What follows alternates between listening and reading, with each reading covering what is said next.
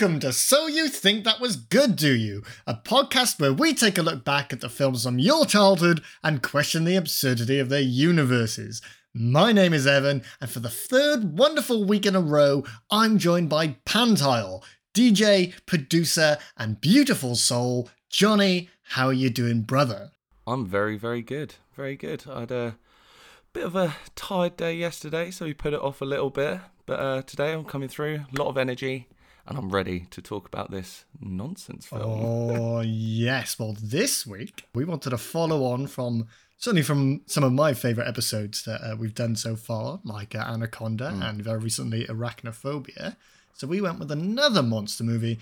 This time, the flick we picked was Lake Placid, 1999, starring Brendan Gleeson, Bill Pullman, Bridget Fonda, Oliver Platt, and a little later down the lake, Betty White, which I was not expecting. Playing someone who you don't expect her to play at all. No, she was nuts, but I'm sure we'll get to that. I thought I had seen this movie, which is why I felt kind of confident picking it, but I remembered none of it, so I think I've just heard of this movie. Well, it is sort of revered as like a B-movie icon, isn't it? It's one of those sort of creature features that's in the same vein as Arachnophobia and Anaconda, and they all just blur into one, so it's easy to get confused. Creature feature was exactly the words I was looking for when I was writing that introduction, and all my brain could conjure was monster movie. it still works, but yeah, I think the actual thing is creature feature, but I think we should coin monster movie as its own thing. I have a real disposition for alliteration. Disposition? Is that the right word? Yeah, I think so. Well, you like it? Yeah, you're disposed for something. Yeah, I love that. Dispose of me. I love that shit. I'm virtually illiterate, so.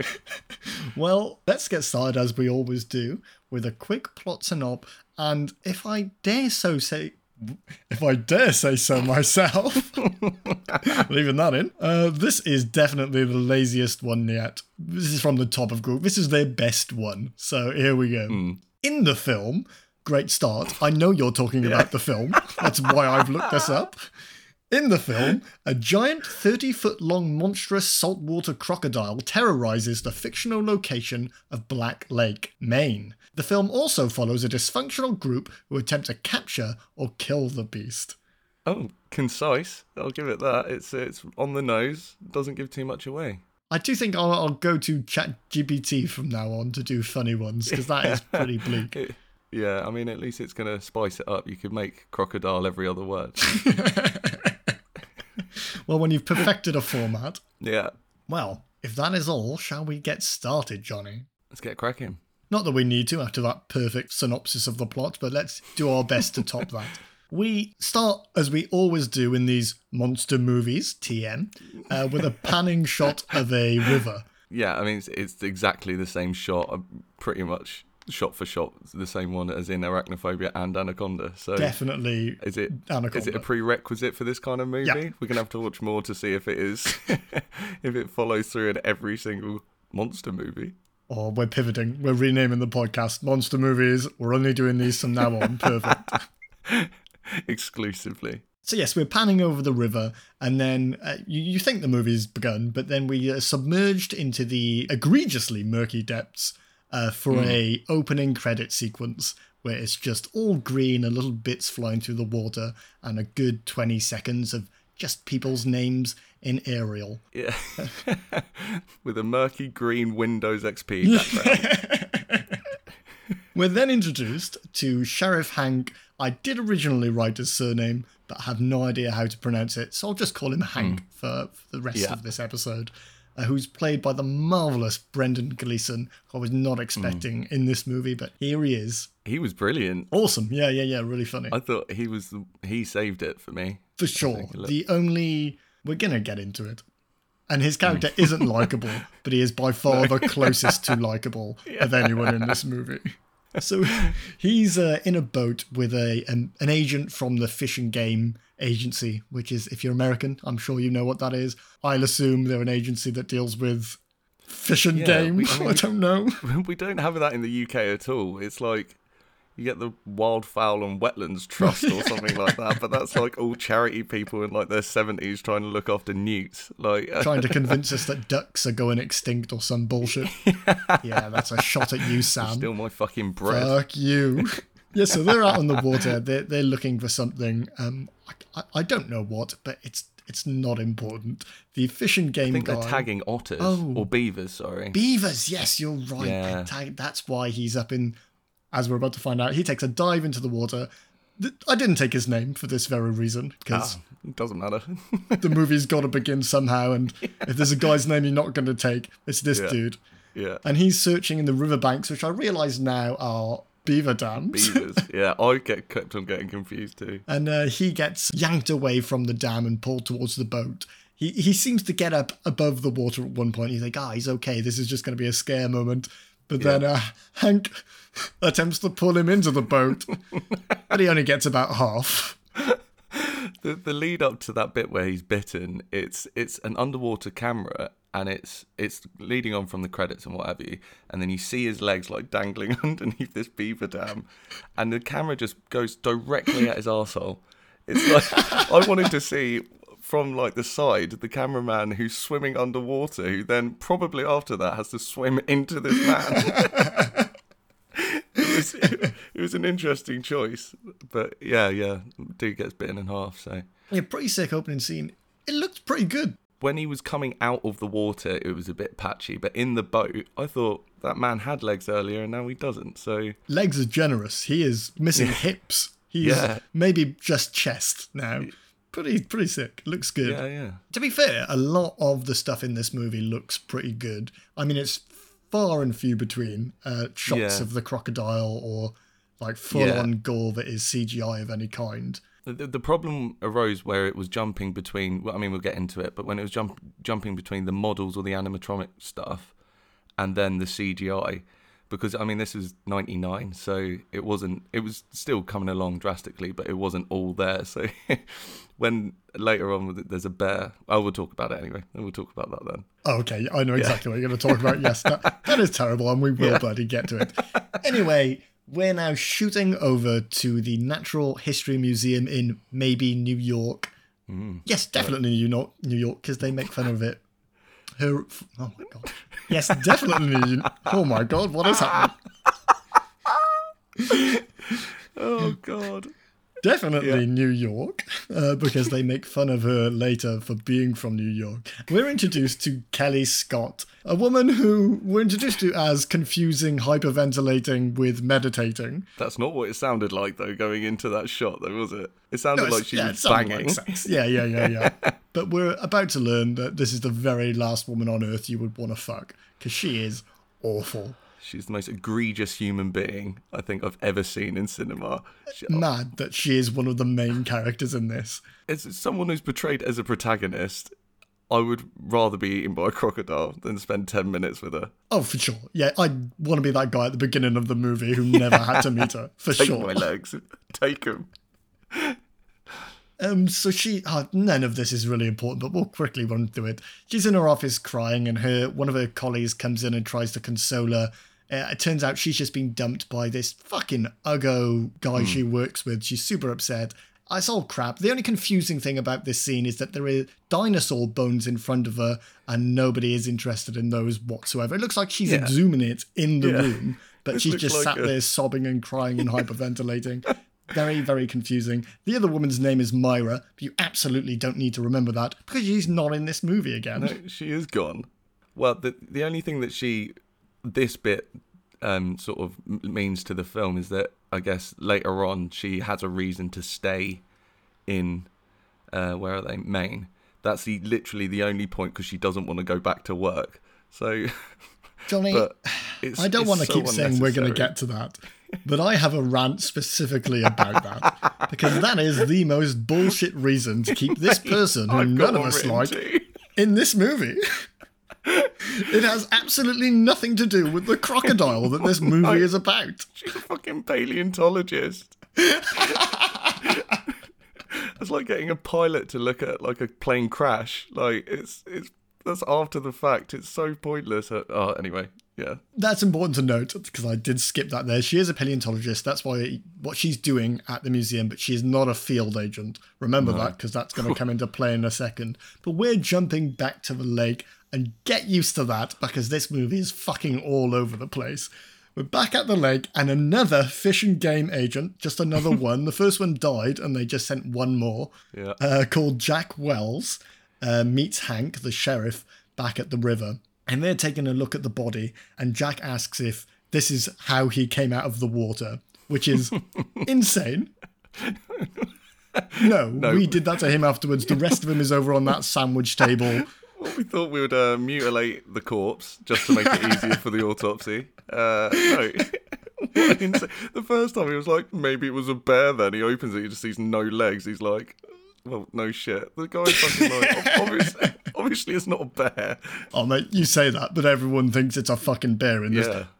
I'm going to say it again. We're going to get to that. There's going to be a lot to get to. Of course. Of course he came out of the water like that. Now, we're back at the museum. Why they couldn't just put all the museum scenes in one place and all the lake scenes in another place, I don't know. But the film's trying to keep a pace, I suppose, because the crocodile isn't showing up for a fucking while. Yeah. Kevin, the guy who just jumped Kelly, is telling Kelly about the accident in Maine for some reason he knows about as the curator of a Natural History Museum in New York. Night at the museum. He doesn't want the body coming there, so that Ben Stiller has to look after it. And he explains that a man was killed in this lake in Maine, and he says that it was probably a bear. If you think it's probably a bear, end of query. But they found a tooth, one that couldn't have come from any bear. So in one sentence, this jag says it's probably a bear, and then absolutely cannot be a bear, all in one go. And this isn't the only time this happens in this movie. And I'm going to say it again, guys. We're going to bloody get to it. But people love setting something up as if it's some sort of tension and then immediately popping that balloon for you. Yeah. Well, it could be this. Jokes. Gotcha. Gotcha again. He goes on to explain that the tooth looks prehistoric, which is kind of intriguing because you're like, oh, fuck yeah, this could be a dinosaur. But that's the last time anyone mentions anything like this. And he alludes that it could be a dinosaur. That's what he means by prehistoric. Yeah. It's not only probably absolutely not a bear, it might actually be a dinosaur, but it's unlikely. Nobody mentions dinosaurs again, though, don't worry. No, the only reason that she would ever be in that location is no longer mentioned. This is all to get her there. But don't worry, Kelly doesn't like doing anything quickly or easily, and she is fucking gobsmacked that she would have to go to Maine to go look at her tooth, which is her fucking job, by the way. Yeah. What, does she only look at dinosaur bones that she finds within the 5 kilometres between her house and work? Exactly. Of course you travel. But she is astounded that Kevin thinks she is a field agent.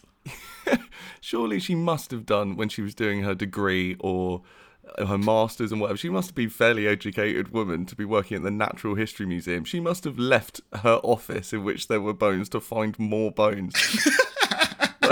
No, these are all of the dinosaur bones I'm willing to look at. Bring them to me I'm gonna look at them. I fully believe she just walked into the previous paleontologist's office and spoke until that person left and took the job. Or when I edit, it's going to really annoy me how I just said paleontologist. Cut that in there, put it back. So after Kevin's having none of it, that she doesn't want to be a field worker, of course you have to be. But then she tries to get out of it by saying she's allergic to timber, which threw me through a loop because I was like, surely that's not a real thing. So I Googled it. Turns out there is you can have a timber allergy, specifically sawdust and such. But it's still a fucking dumb thing to say, so fuck Kelly. There's going to be a lot of fuck Kelly in this, because, my God, that woman. This woman is a bitch. Yeah, and nothing highlights that more than the next bit where she's in the plane. Oh, my God, yes. She wraps all these excuses up by saying that she's absolutely not going to Maine. That's ridiculous. And then immediately cut to Kelly flying to Maine. By the way, for some reason, this is a light aircraft, not a commercial flight. She is the only passenger in a small plane with just the pilot. Like in Kangaroo Jack, where they're trying to shoot Kangaroo Jack out of the sky, but they're next to each other rather than one in front, one behind. Of course. For someone who's not a field worker and who is like astounded that field workers exist, they got her in the field pretty fucking quickly, didn't they? Yeah. Almost as if she has a background in field work and that she's done it many, many times before. I don't know. There's too many trees out there. I can't possibly go. Never mind the crocodiles. It's the trees I'm worried about. The pilot tells Kelly that the flight might get a little rough over the mountains that are coming up. And Kelly just fucking deadpan looks at him and responds, "Yeah, that's fine, thank you." Then she pauses for a moment and thinks about it and turns back to him and says, "Can you not talk to me? Thank you." This is our protagonist. We spent more time with her than anyone else yet. Why is she such a bitch?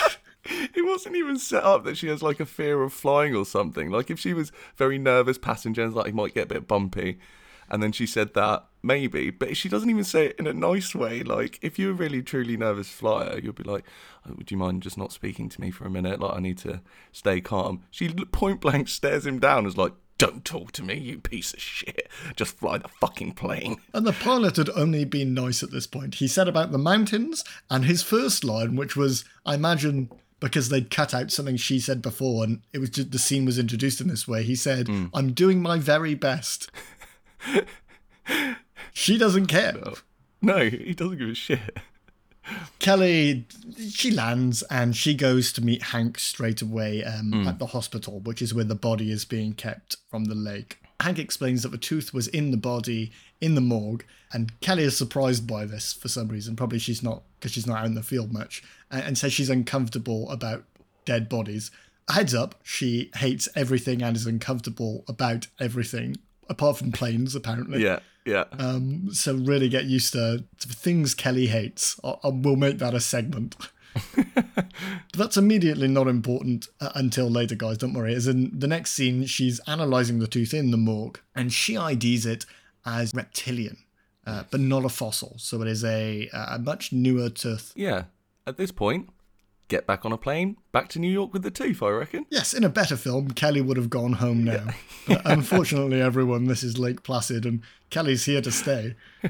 Surely someone else could have told that it wasn't a fossil. A vet. I'm sure a vet in that town would have had the know-how to look at that and go, "That's a reptilian tooth." Done. You don't have to fly out a bitch of a paleontologist from New York to look at something that a vet could do 10 minutes away. No, and she certainly shouldn't stay here, but she's gonna. She then asks to see the body. Who knows why, but they do show her.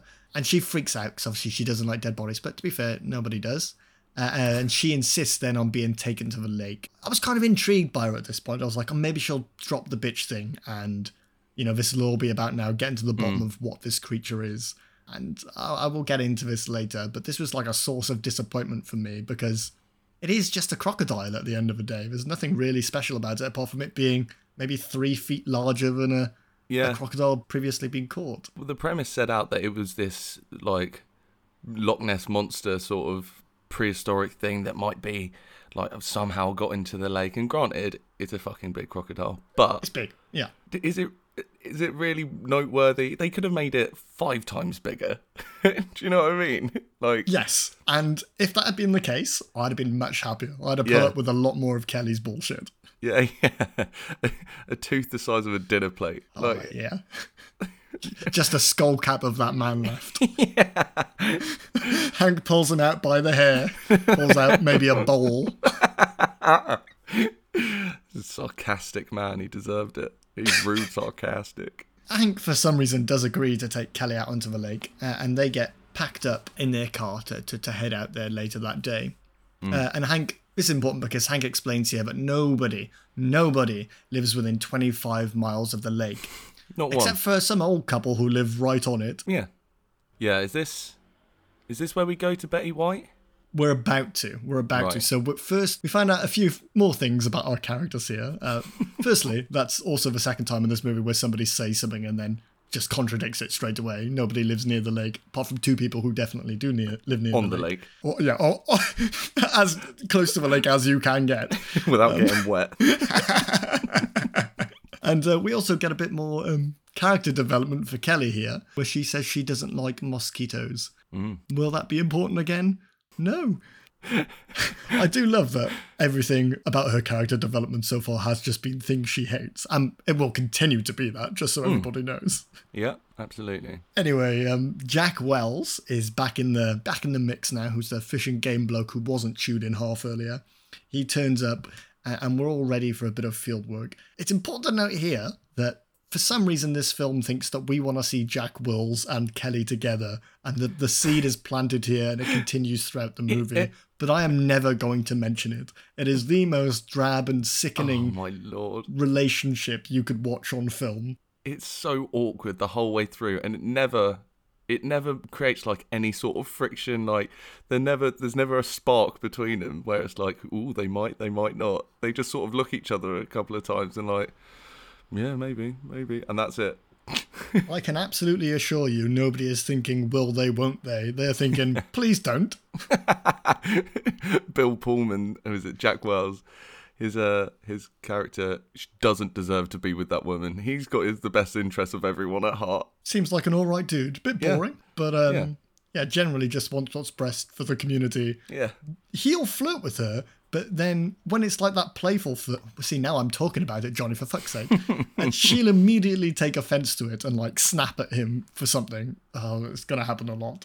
So as Johnny was just saying, Hank, Jack Wells and Kelly go to the lake to meet one of the people that they know live there. Mm. And it turns out it's only Mrs. Bickerman there now, the wife. And she reveals that her husband died some time ago and she actually killed him because he was ill and it was upon his request. And she hit him over the head with a skillet and buried him under the bulkhead. I didn't really understand what was happening at this point. Or why she wasn't arrested on the spot. Yes, that is still illegal, even if they ask for it. Euthanasia is still illegal in America. That's a different argument. Let's not get into that. But she did admit to a police officer that she murdered someone. And then, if you don't believe me, dig him up. This woman only does illegal things throughout this movie. And even when she's arrested, she's not really arrested. They let her stay in her house. Yeah. Apparently hitting the person, I don't know that it is, but in an episode of, I think it was Dallas or something, she did an episode of that years ago and she killed someone with a skillet. In that, it can't be Dallas. I've never seen Dallas. I don't know if it's that kind of thing. But in an episode of something before, I don't know whether it's a callback. You can cut all of this, by the way. And I'm loving it. And I believed you immediately. I've never seen Dallas. I've only heard of it. And it sounds like something Betty White might have been in. Yeah. She's definitely had a long enough career. Let's say it was Dallas. But yeah, apparently it could be a callback to that, or it might just be a coincidence. Or MASH. Yeah. Or one of them, you know? I was going to say Law and Order, but I don't know how old that is. Ooh, that might be a bit too far ahead. Yeah, baby. So our team, after speaking with Mrs. Bickerman, they head out onto the water to do some investigating. And Kelly asks why this lake is so black. And instead of answering that question, Hank says they wanted to call it Lake Placid, but that name was already taken. At this moment, I paused the movie because I had to check that I was actually watching Lake Placid and not some, scary movie version of it. Because it's fucking ridiculous for a movie to be called Lake Placid if the lake that they spend, no fucking jokes, 90% of this fucking movie on isn't called Lake Placid. Name it something else. It actually turns out that it's called Black Lake. To call it fucking Black Lake. That's arguably a better good title. Fucking name for a monster movie. Sorry, a creature feature. That wound me up for sure. Mm. Also, who regulates the name of lakes? Is that important? Yeah. Is it trademarked by the Big Lake Corporation? Surely you can just call your lake the same thing. Yeah, I mean, it would make it quite difficult trying to find it, wouldn't it? But there's like 20 different Los Angeles, so where does it stop? If you can name different towns and cities the same thing, why not name lakes the same thing? And it's only a lake. It's not like a massive like waypoint for most people, is it? Also, why is this a plot point? Why is it interesting that the lake was almost called Lake Placid? I know it's because if the lake was placid, there wouldn't be a fucking crocodile in it. But I think you have used the word in which the target audience of this film, those aren't connecting for anyone. People watch this for some dumb shit. They don't want to think about it. Nobody is like worrying about the meaning of Placid, apart from us right now. Yeah, but yeah. That's the point of this, isn't it? Job, yeah. Fuck, we're about to unravel this entire franchise, bro. It's going to be the best film and the best plotted film ever. We break it down.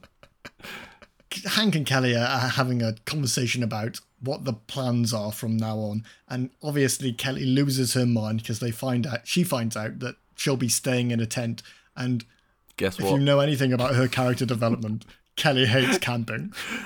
She didn't think that camping would be in a tent. She wondered if it would be in a Ramada Inn, which is a motel from what I'm aware.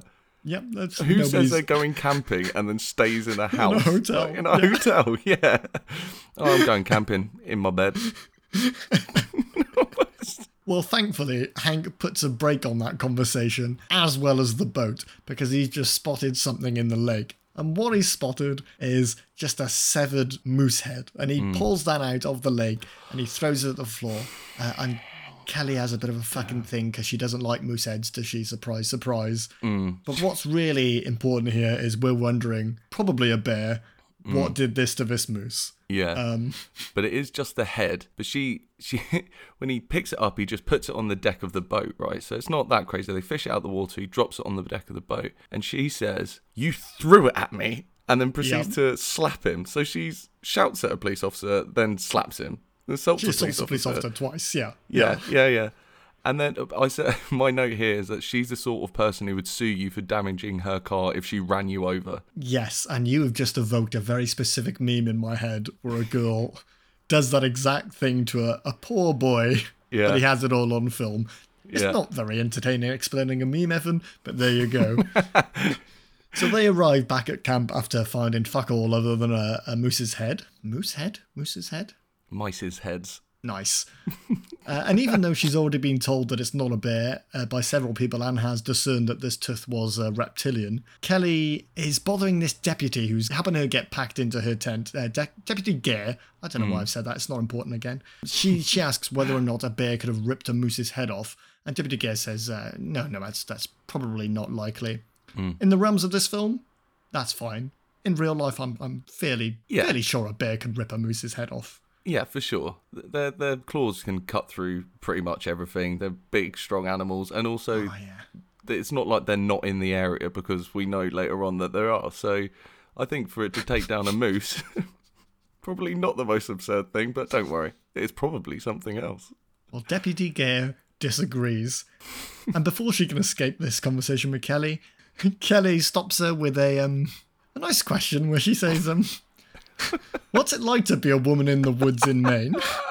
And goes on to ask, and I'm paraphrasing a little here, whether all the men are going to get horny and rape her like in Deliverance. Yeah. What an odd thing to say to another human being. A lot of odd things in this movie. It is played off as a comic moment, which I can sort of understand. But truthfully, you could probably do anything you wanted to her in the woods, and she would still think it was a bear. So yeah. What's she going to do? Probably, yeah. So just as that lovely conversation ends with Deputy Gare, a helicopter swoops in over the lake and lands right near the camp. As if there wasn't already enough happening in this movie, now we've got this weird, rich, kooky mythologist crocodile lover named Hector Sear Turnip. Yeah. Who, if you thought you didn't like people so far... God, the bounds of your not liking things hasn't been tested enough, because this guy is, just fundamentally unlikable. Yeah, he looks like a overweight yoga teacher in a wig. But I will say that helicopter looks fucking cool. It was all like alligator print on it, or crocodile print, I presume, on the outside. Right. Looks really fucking cool. If Sam was here, he would have lost his mind that you just confused alligators with crocodiles. But his whole thing is that he travels the world to swim with crocodiles and stuff, and he likes coming face to face with them, and they never want to kill him. Apparently, is what he sets up. But he is now the money and the facilitator for the rest of the film. Without him, nothing would happen. He has all of the equipment. That. True. Everyone else is woefully unprepared, but I don't understand why. The same with Kelly. Why is he allowed to stay around? Yeah. He's the only one interested in like capturing the crocodile or like learning about it. Everybody else wanted to kill it beforehand. But again, this is just the film gently convincing you that it must go on for a little longer. He just injects himself into what's an ongoing investigation. Yes. That's like me going up to a crime scene and being like, all right, I've watched CSI a few times. You want all right to have a go? Can I have a poke sunglasses around? Yeah. You've got a windbreaker for me. So we now get a kind of info dump about what's happening from Hector's here. He is also like kind of the exposition guy. And he says that crocodiles have been migrating north and this lake, whatever the lake is called, connects up to the ocean. So it's very possible that this crocodile, if it is a crocodile, could have ended up here. Hank points out that crocodiles can't swim in salt water, but Hector can't refute that. And the movie forgets that at this point. Yeah. So... Don't worry about it, someone should tell them that. I was like, but I googled it. They can't.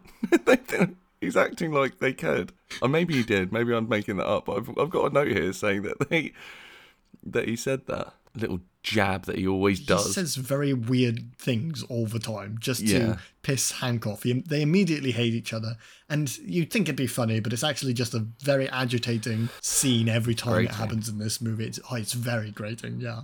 Because it holds up the plot, and the only purpose it serves is to extend a scene a little bit longer, so we forget that we haven't seen a crocodile for a little while. Yeah. Anyway, now everybody's agreed that they're all going to do this together for some reason, and I'm going to be naming a lot of characters at the same time from now on, so prepare yourselves.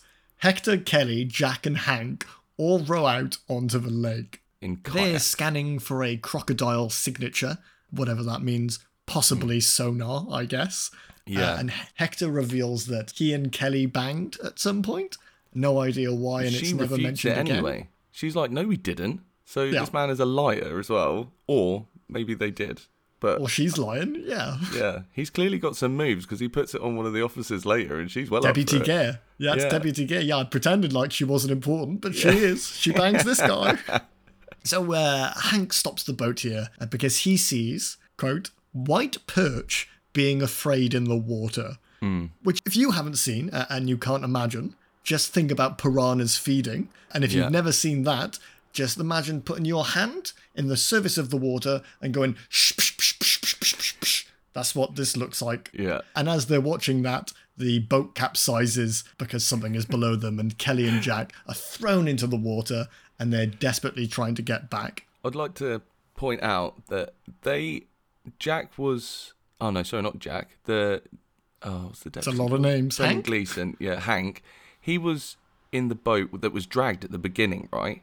So he knows how powerful this animal is, and yet they go out in kayaks, and I just finished typing, kayaks probably isn't a good idea. This animal, as they know, is probably pretty big, and at that moment, it does a full flip over in the air, and this is the first of many times that Kelly decides that she doesn't like being in vehicles.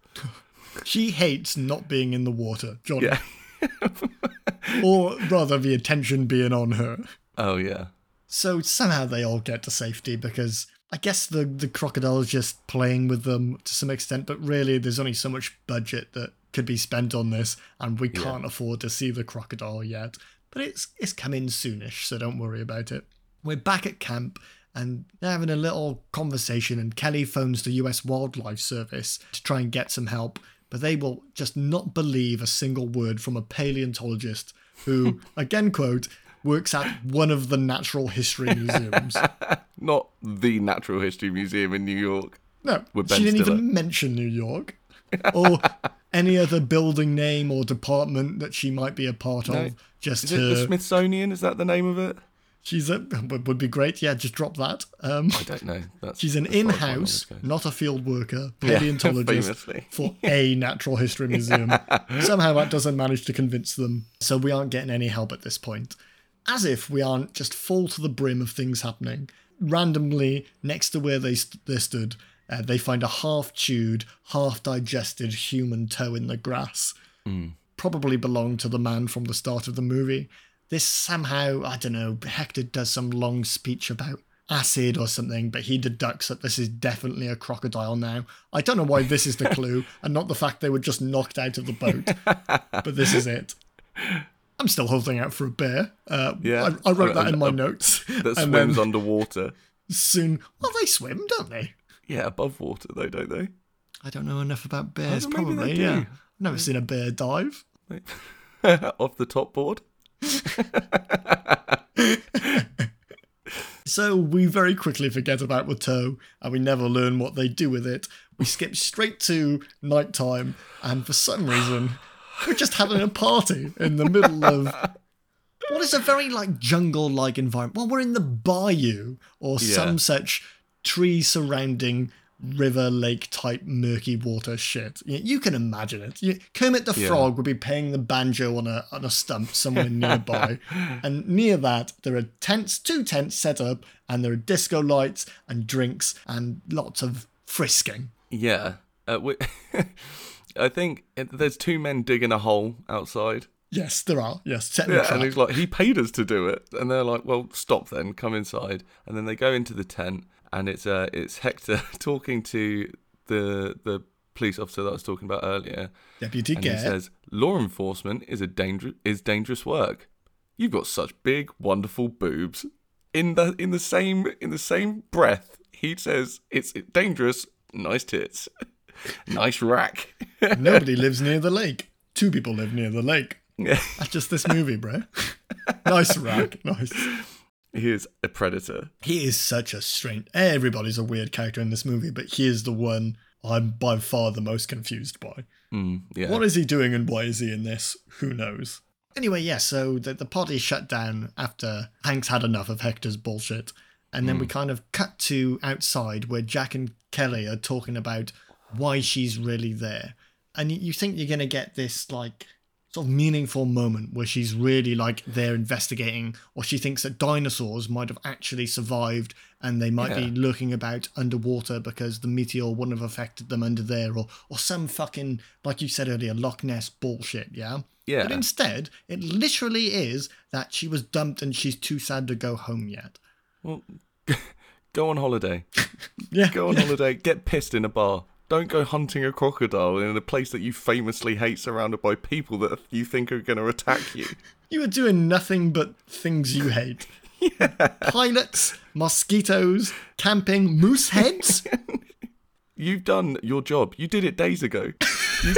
You could have said, yeah, still working here, don't worry. You could have gone for a spa break. You could have really got some me time going. No. I'm going to continue doing things I hate to punish myself. How will I remain a bitch otherwise? Yeah. She's... Oh, God. Anyway, it's now sleepy time, and everyone's settling down for the night. But Hank wakes up to go for a piss after all the partying. There is so much steam coming up from the piss. I wasn't going to mention this, but I can't stop thinking about it. Is it just really cold? Sauna. Or too much effects? I don't know, but it was very distracting. Yeah, I thought the same thing. I've got a note of that too. I didn't know where to go with it. I just really needed to say it. Mine's literally steamy piss, full stop. I highlighted it in the colour where it's actually, don't say this, Ev. It's not very funny. You don't have anywhere to go with it. But I saw it, I was like, I need to know if Johnny thought it was too much steam as well. Yeah. It was like the fog machines in Arachnophobia. Yes. Yeah. But the thing is... I think he might have actually been pissing, because when he pulls up his pants and you sort of get a shot of it, it's all kind of one shot. There's piss stains on his little tighty whities. Yeah, Hector says, waving his wang around, scaring the shit out of me. So he must have been pissing. Yes. Well, you're quite right. He bumps into Hector, who's setting more traps outside. This scene is supposed to be setting up that we're eventually going to be trapping the crocodile near the camp. Yeah. But I assure you, no such thing happens. Do they come close? Well, no. I guess so. No. Yeah, but not through any means that they've actually done. Not the traps, no. He paid two men to dig a hole. When he tried to fuck their colleague. Yeah, that's why he was doing this. Yeah, okay. Get these dickheads out of the way. So Hank and Hector have a little argument, as they always fucking do. And eventually Jack comes out and says, look, if you interfere with the investigation, you're gone. Unfortunately, he never does go, but we can hope. Now our crack team are back on the lake again in very similar sized boats to the one that was just capsized, with more crocodile sensing equipment, big quotation marks there. Hector and Jack decide to dive into the lake to actually look for the crocodile, I guess. I don't know what you do after that. Once you see the crocodile, I suppose you die. You know it's killed moose. Moose? Mises? Miceses? Mises? Is that what you decided? No, I don't think so. Something like that, I don't know. I don't know.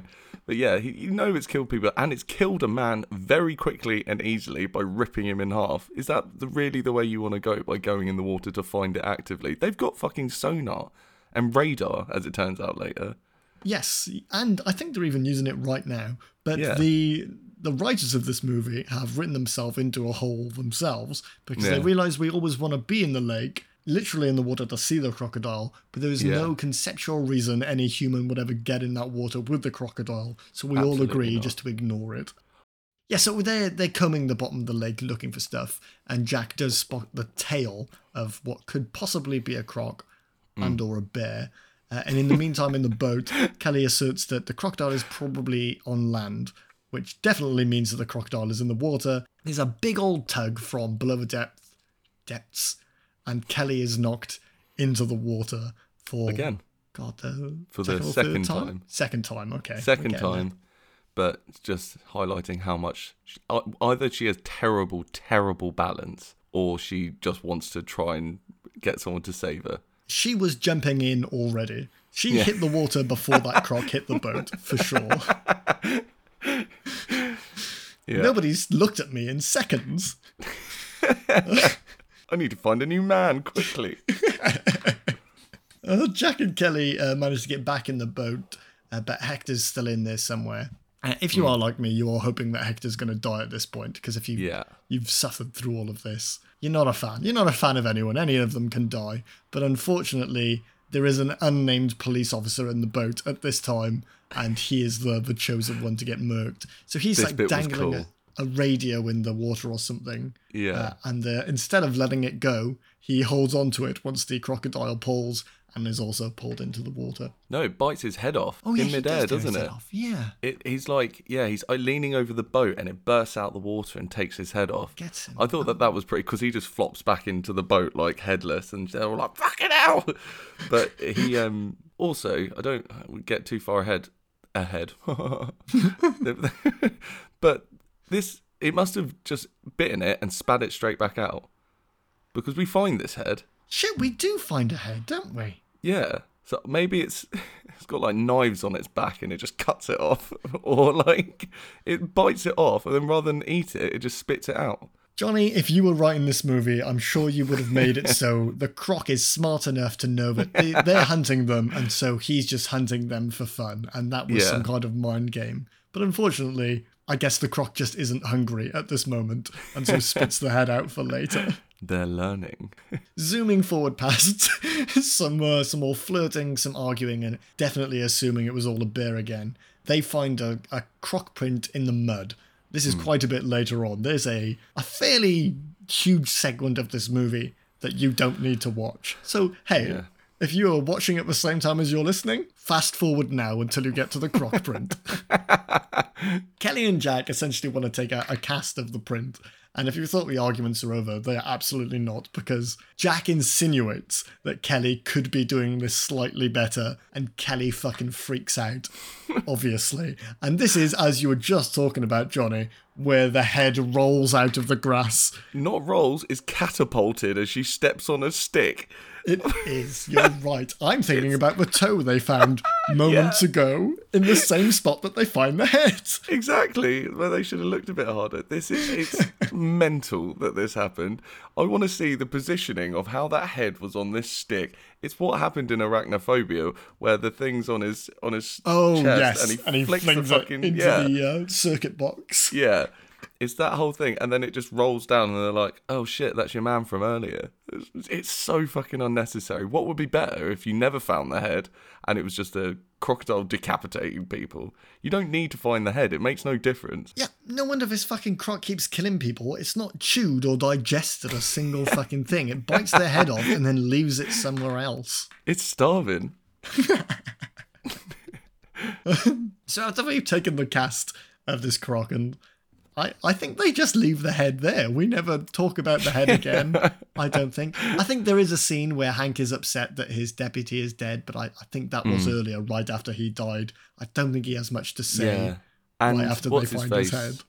Hector sort of consoles him, and that's quite a nice moment between them. But don't think that this new respect for each other is going to last.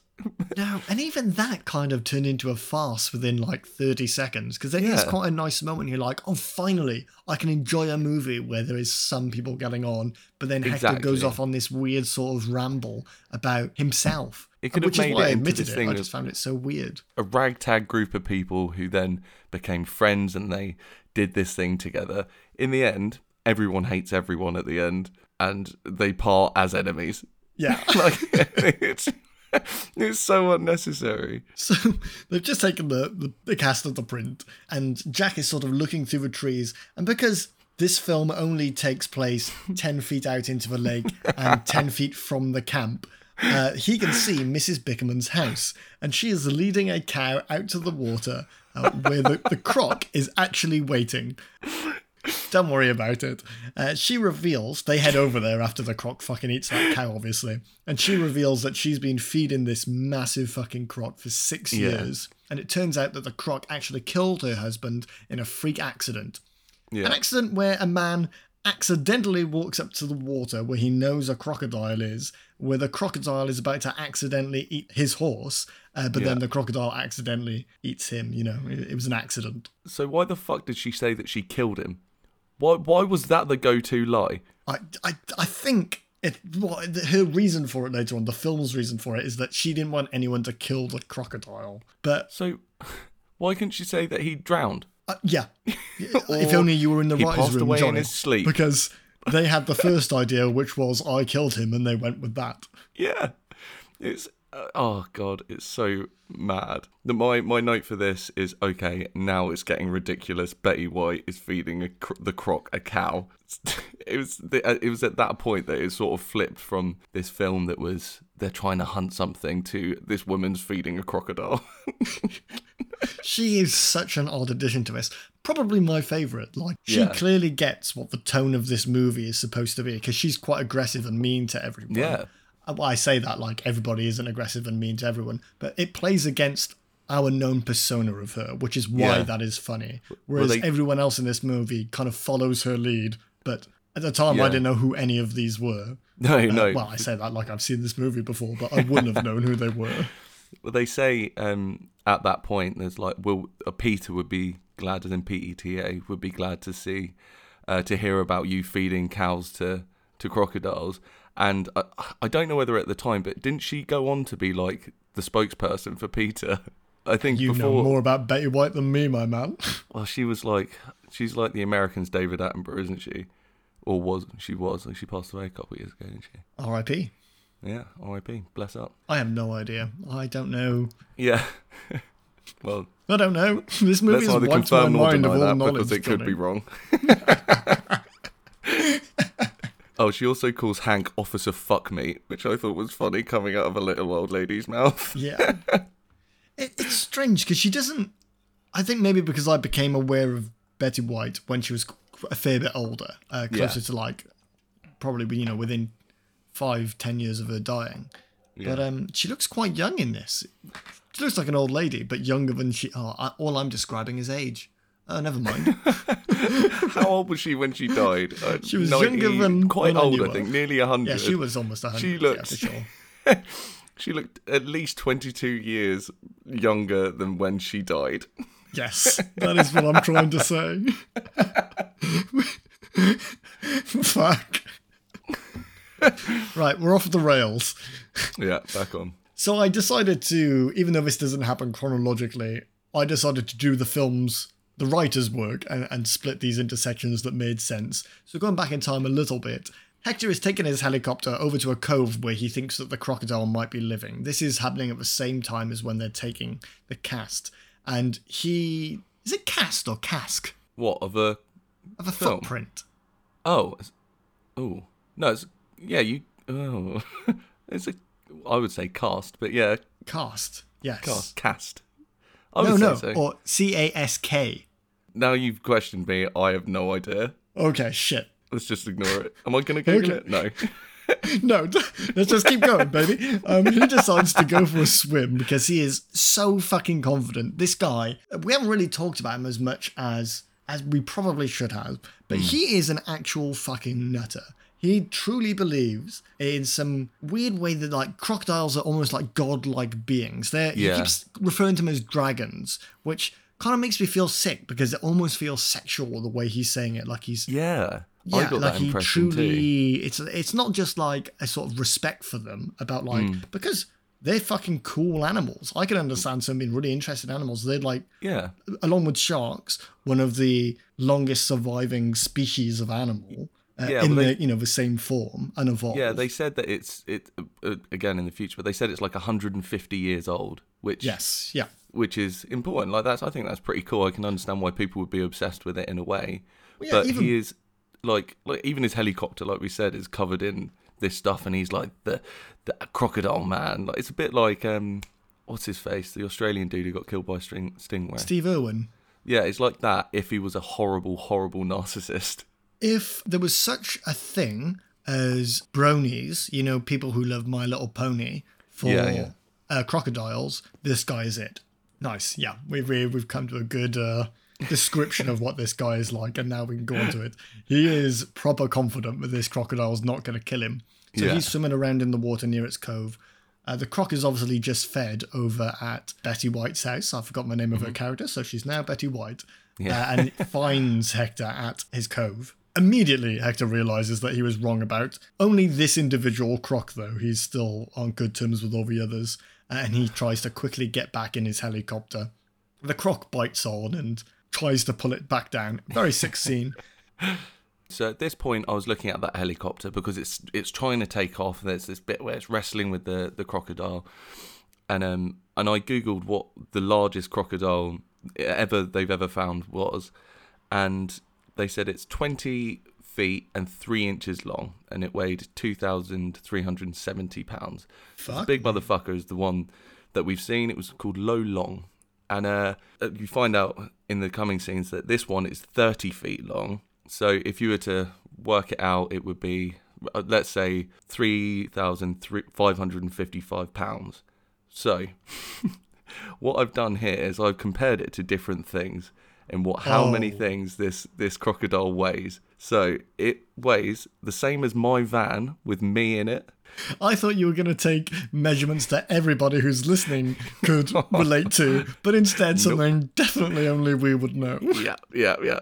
A Transit Connect van with me in it, 2 smart cars, 10 corner sofas.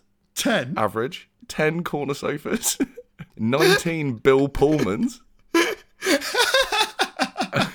And my personal favourite, as I'm drinking right now, 3,793 cans of Stella. Oh, beautiful.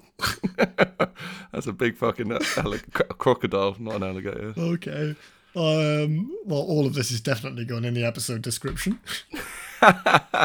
So Hector gets back to camp, and people know that he's been in the water with this crocodile, and Jack is just bloody not pleased at all. And you remember earlier how he said that if Hector did anything to get in the way of the investigation, he'd be thrown out of the camp. Well, Jack says that again instead of doing anything about the time he said it last time. Yeah. Kelly sort of consoles him, which is weird. I didn't know that these characters were so close, other than that they might have banged at some point. Yeah, allegedly. And Hector sort of says that he wanted the crocodile to judge him. Again, this is weird leaning into this. I'm going to call them cronies, I guess, which is crocodile bronies. Cronies, yeah, we're going to go with that. And he agrees not to go back in the water because this crocodile was actually quite terrifying. But he says to Kelly that they can't let Jack and Hank kill the croc. He still wants it to live because he's fascinated by how it got here and how old it is and how big it is. Probably its massive fucking dick. Yeah, I was very close to sort of writing this off until they said that, and then it gives a motive for them to come in contact with it again in sort of a meaningful way. Otherwise they would just fucking drop a load of grenades in the fucking water. I get why the movie wants us to save it, and I don't even want the croc to die. The only thing I think that's been set up at this point would mean I want the croc to die is the gun that Hank has been talking about all movie. He pulled it out when they're packing up. He's pulled it out a few times whenever they're like in a close situation. And it's it looks like a shotgun, but it is not. It is some sort of grenade launcher or mini rocket. I'll tell you what it is. Oh my God, tell me. It's a fake gun that they made as a prop specifically for this film. They called it a lightweight forward area air device unit, which I don't think is an acronym for anything. No, but it's as a name is pretty good. Sounds like something, doesn't it? Sounds like military, but yeah, it looks like it's a 40mm grenade launcher, but the person that I saw, apparently it's not. It's firing some kind of like solid shotgun kind of thing, like you said, but yeah, it is effective, like as we'll find out. Oh, we're going to get to that. So Hector hatches a plan to trap the croc, and he has to convince everyone in the group to agree with it. It's essentially Florida Fish and Game are now on their way. Not the US Wildlife Service or the Fish and Game Department that Jack is from. This is fucking Florida Army. Fish and Game. These are, for some reason, the bad guys. And they're on the way to kill the croc. So Hector proposes they try to trank it and trap it at the same time. Everybody's worried that you can't trank it and you can't trap it. It's just too big. Yeah. Don't worry, guys. They're fucking gunny, aren't they?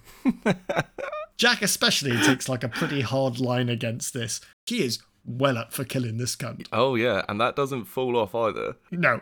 Until the moment that gun is in Hank's hands. Yeah. So the first step of this plan, which is pretty good to be fair, they head over to Mrs. Bickerman's farm, which is Betty White, where they just steal one of her cows. Which she has a problem with, despite seeing her feed one to a fucking crocodile earlier. They strap this cow to the bottom of the helicopter, and Hector flies it over to the cove he'd been at earlier, where all the deputies can line up with tranquilizers in their cars and shoot down at the croc. Now, I know that this film at the end says no animals were harmed in the filming of this movie, and I'm sure all the crocodiles were fine if there were any. But this cow was absolutely harmed. That's a real cow. You cannot tell me that's a CGI cow. That's a real cow dangling in the water. There is no way that's not harmed. No, for sure. They didn't actually do it from a helicopter. I looked it up, and they hung it from a crane. This poor fucking cow is just dangling in the water like, oh. And also, it transitions from day till night. So how long is that cow in the fucking water for? Long time, soaking like a fucking teabag, mate. I've just noticed that we skipped the bear from earlier. Oh, shit, we did. Okay, let's hit that before the end of the movie. Yeah. Where along was that? That was after Matey Boy gets his head bitten off. Well, at this bit, you see... there's a bear comes out from behind him in the woods, right? So they're all fucking shitting themselves because there's a bear there, and they turn around, and then out of nowhere, the crocodile just jumps out of the water, and they're using live-action footage of a bear. So it's a real bear on camera, and then it turns into some PlayStation 2 graphics where it's wrestling around with this also badly animated crocodile. This is so bad compared to the rest of the film. It's just jarring from where it was an actual bear to then it's like something out of the Jungle Book. Anytime there is movement or interaction with other objects, the CGI in this movie really struggles. I liked when the bear turned up because I really thought the movie was about to go. It was a bear all along. Yeah, I did and too. And then... like sort of another movie would begin where there is a crocodile and it's new people. You know, I thought that'd be quite funny. But yeah, the bear just gets absolutely fucked up by the crocodile. If it was done now, that would look really cool, but no dice. So this cow dangling from the helicopter. I love how these guys are all going out of their fucking way now to save this crocodile, a creature... cold-blooded, doesn't give a fuck about me or you, yeah? Kill three people. But that cow can go fuck itself. Yeah, it doesn't just matter. Just fucking dangle him. To be fair, it would have been eaten anyway by that croc at some point if Betty White kept on feeding it. I suppose, Early dinner. So they eventually lure the croc up onto the shore, and it takes a bite at the cow, but Jack tranks it beneath its armour plating, its scales, Yeah. But Hector drops the cow into the water by accident, and that kind of swings his helicopter off balance, and the croc disappears into the water. The helicopter crashes, and Hector is now in the water. That cow is dead, for sure. Probably not in real life, but definitely in the film. No, it comes back later. Because I made a note of it afterwards. They make sure to say, oh, and don't worry, the cow's all right, because it just walks past it behind the frame. Oh, I hate this movie less now. I was really annoyed about the cow. But also, if there was a cow swimming around in the water, that crocodile would eat that cow and then leave again, probably. Unless it is as intelligent as they're making out it to be, just beheading people and spitting out heads. Hector gets back onto his helicopter and he's trying to stay away from the gator. No, the crocodile, which is sort of playing between the helicopter and the shore, keeping everyone involved. Mm. Hank is trying to get close enough to the croc to get a shot with his shotgun/grenade launcher. Yeah. He's obviously standing in the water. Big jump scare that the crocodile was actually right next to Hank, but no dice. Hank's fine. There's a lot of fucking names in this, mate. The deputies all shoot at the crocodile, but it's no good. Some are landing those tranks, but this croc's just too fucking big and he's too fucking angry to go down anytime soon. It's a lot of cans of Stella. So much is going on here that I completely missed how and why Kelly got in the water. But I blinked, and all of a sudden, she is halfway between the helicopter and the shore, even though the croc has just jumped out at Hank. Did you catch it? Well, I'm guessing that she's going to go and get Hector, who can swim. We've seen him swim in the past. He's seen it on the shore. He could swim to shore. Why is she swimming out to him, to them, for him to swim back to shore with her? Also, we see the crocodile pop his fucking things on his helicopter earlier. During this whole thing, it's fine. I don't know whether he carries spare ones on board, but it's a pretty small helicopter. Well, it needs to stay afloat for this scene and for all coming scenes because... Yeah. As we're about to learn, the helicopter is the trap. It's so stupid. Kelly's in the water, probably because everybody's paying attention to the croc, and she needed a little bit of that sweet stuff, you know. Hector tells her to dive, because as we've just said, fucking crocodiles can't see shit underwater, and she managed to avoid it on the first run. She hides behind a tree underwater, and the croc does see her this time, but sort of can't close his... So imagine this. Your back is to a tree in the water. There is a croc swimming up to the tree. It locks its jaws around you, but the tree stops it from biting you. Yeah. There you go. Like an audio book. And then she eventually ends up on their helicopter with Hector, which now just worsen the situation. Nothing is better now. People to save. It's just... I hate her so much. A helicopter where one of the inflatable bits is popped. Yeah. So slowly sinking. With double the weight. But it's fine. The croc decides to smash up through the helicopter to try and get to them, but it gets lodged in between the doors. So imagine you're a crocodile and you're looking up sideways at a helicopter and both doors are open.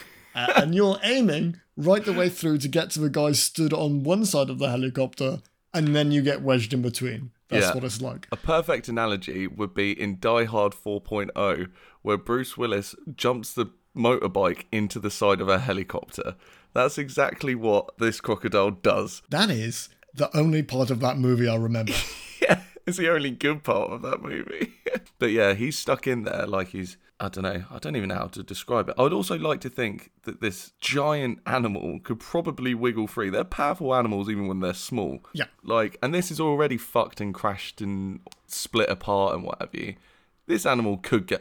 maybe the tranquilizer's starting to do a little bit of something, which is part of it, but... I think that's what we're supposed to believe, because he does do, very soon, a little sleep. Mm. But this is happening as a plot device. Because as the drugs kick in, whilst the croc is caught in the helicopter, Jack tells Hank to shoot the croc. You know, now there's the big debate again. Are we going to kill it, or are we going to try and save it? Jack is probably looking at it and thinking what we're thinking. That's too fucking big to stay there. Yeah, and I don't reckon those drugs are going to last. So just fucking pop it in the head and everything will be fine. Everybody's trying to argue against it.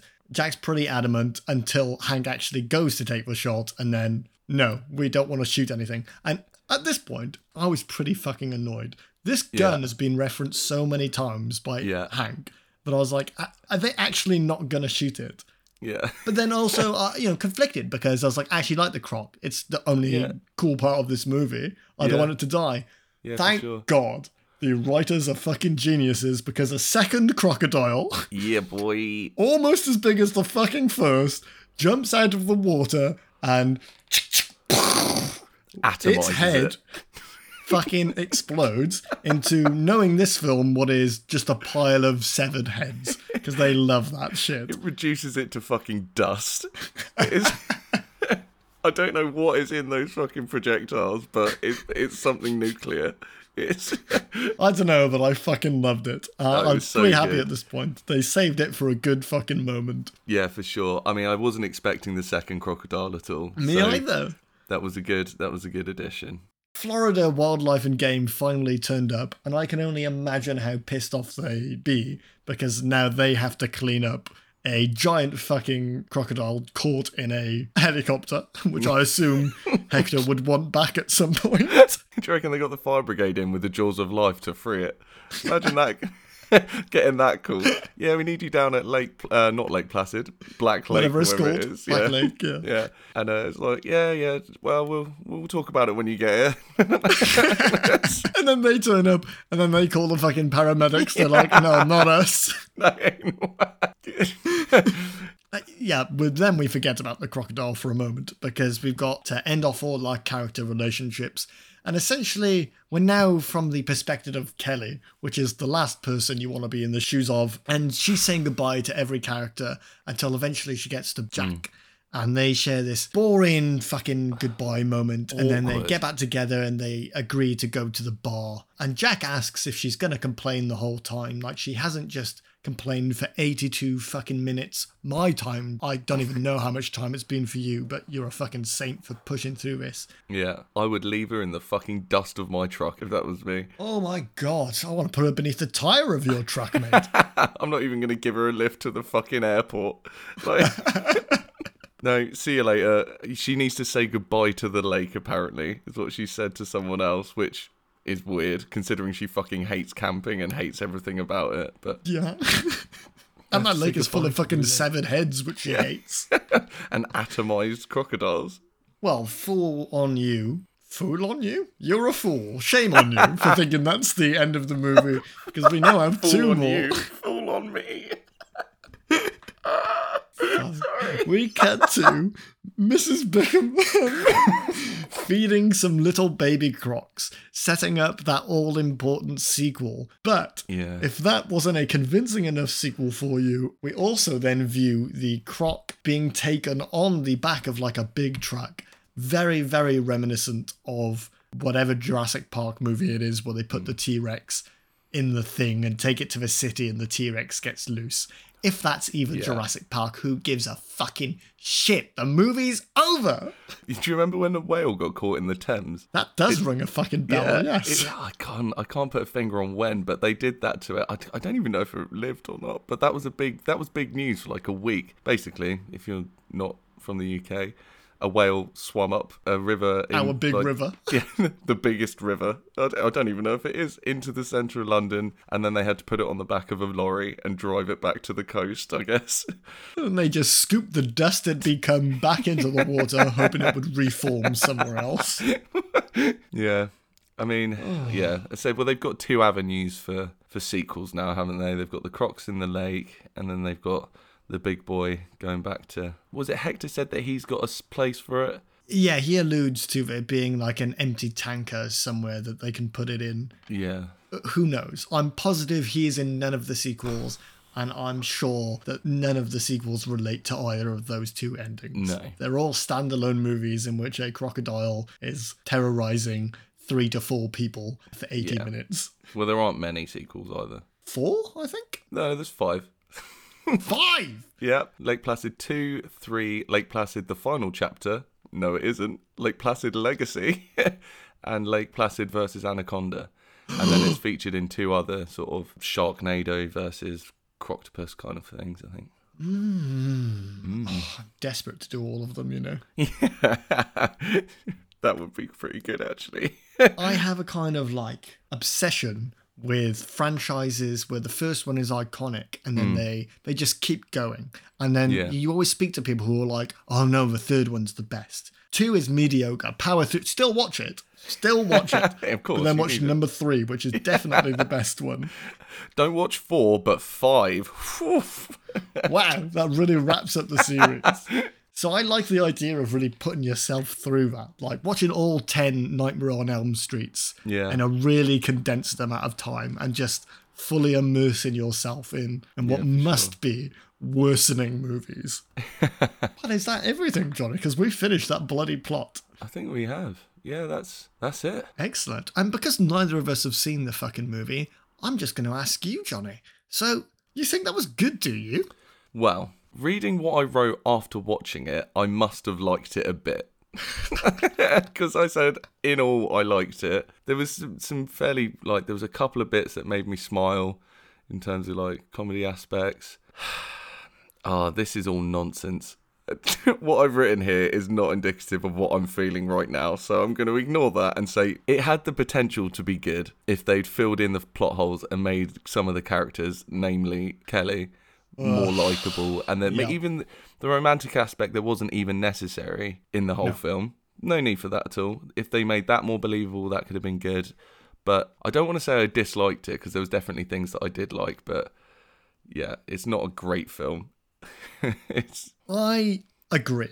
When I was watching it, I certainly found things I enjoyed, but having gone through that plot just then, I can identify the things that kind of would make me stop from telling people that I liked this movie. Firstly, like you said, the comedy in this is a comedy, so take that into the context of everything we've said. A lot of things are meant to be jokes in this. The problem is, you're never sure when something is supposed to be a dramatic scene or an argumentative scene or a romantic scene, or if it's meant to be comedy. And it's never that funny even when it is. No. Oh, no. You're not going to laugh. You would sort of be like, huh. The romance certainly didn't need to be part of it. If it'd been more a part of those jokes or more tied to, like, losing someone you really cared for in this movie, that would have been fantastic. But unfortunately, definitely, like you said, all characters are unlikable, probably because they were trying to make it funny that they were all unlikable. Yeah, you don't care about their relationships or anything. No. The thing you really care about is the crocodile and seeing more of that, which makes me think that this should never have been a comedy. This should have been just a straight-up monster movie, TM, where it is actually people afraid of a big fucking crocodile, and it is life or death stakes against this thing, and you're trapped out there with it. This would have been much more interesting as that. They had the template. They had Jaws. Jaws did that perfectly. Yeah. In that it was genuinely very scary. Well, I don't know, I haven't seen it in a long time, but it was written as a horror. And it is Jaws in a lake with a different animal. They could have done that so well, but no dice. Maybe they were trying to change it too much because it is essentially the same film. They could have even flipped up the other way and just made it a straight up comedy and taken the piss out of Jaws for everything. Yeah. I think either of those would have been a win, but we kind of got stuck with this sort of weird in between. And it's annoying because even though I had the problems with the spiders and arachnophobia not being big enough for me, and now I know what Chloe must feel like, it was still an enjoyable movie because even though the comedy was weird, and I don't think it's everyone's cup of tea, I liked how sort of displaced it was. Whereas Anaconda, I have no idea whether or not that was meant to be a comedy, but it bloody well was funny. Yeah. And absolutely, a very, very good movie. And the snake looked pretty fucking good. Yeah. This, I think, a far cry from either of those. So I'm sorry, Johnny, that I made us watch this, but thank you. And me, as of Sunday, liked it, so... Yeah, apparently. You've had some time to think about it, though. Yeah. In contrast to the writers of the movie. They just bashed it out on the Sunday and sent it straight to the fucking production company. I'd like to know if any of the original actors came back to do the sequel. It's 8 years later. That it was in 2007, so I doubt it. Not a chance. But then in fairly quick succession after that, so 2007, 2010, 2012, 2015, 2018, there's pretty good markers for them to hit for sequels. I mean, 3 years on average between all of them. Well, I have to watch them now. Yeah, I think we should probably do the last one. just to see how bad it is, because that got an, I think it was a Rotten Tomatoes review of like 12% or something, or lower. There's a format in that. We watched the first movie of a franchise and the last movie of a franchise, and we tried to guess everything that's happened in between. Magic. Well, I think I've kept you talking about this fucking shit for long enough, Johnny. Is there anything else you'd like to say? Not particularly, other than thank you for having me. I mean, again, go and look at my socials. I've got some more music coming out in the next couple of weeks.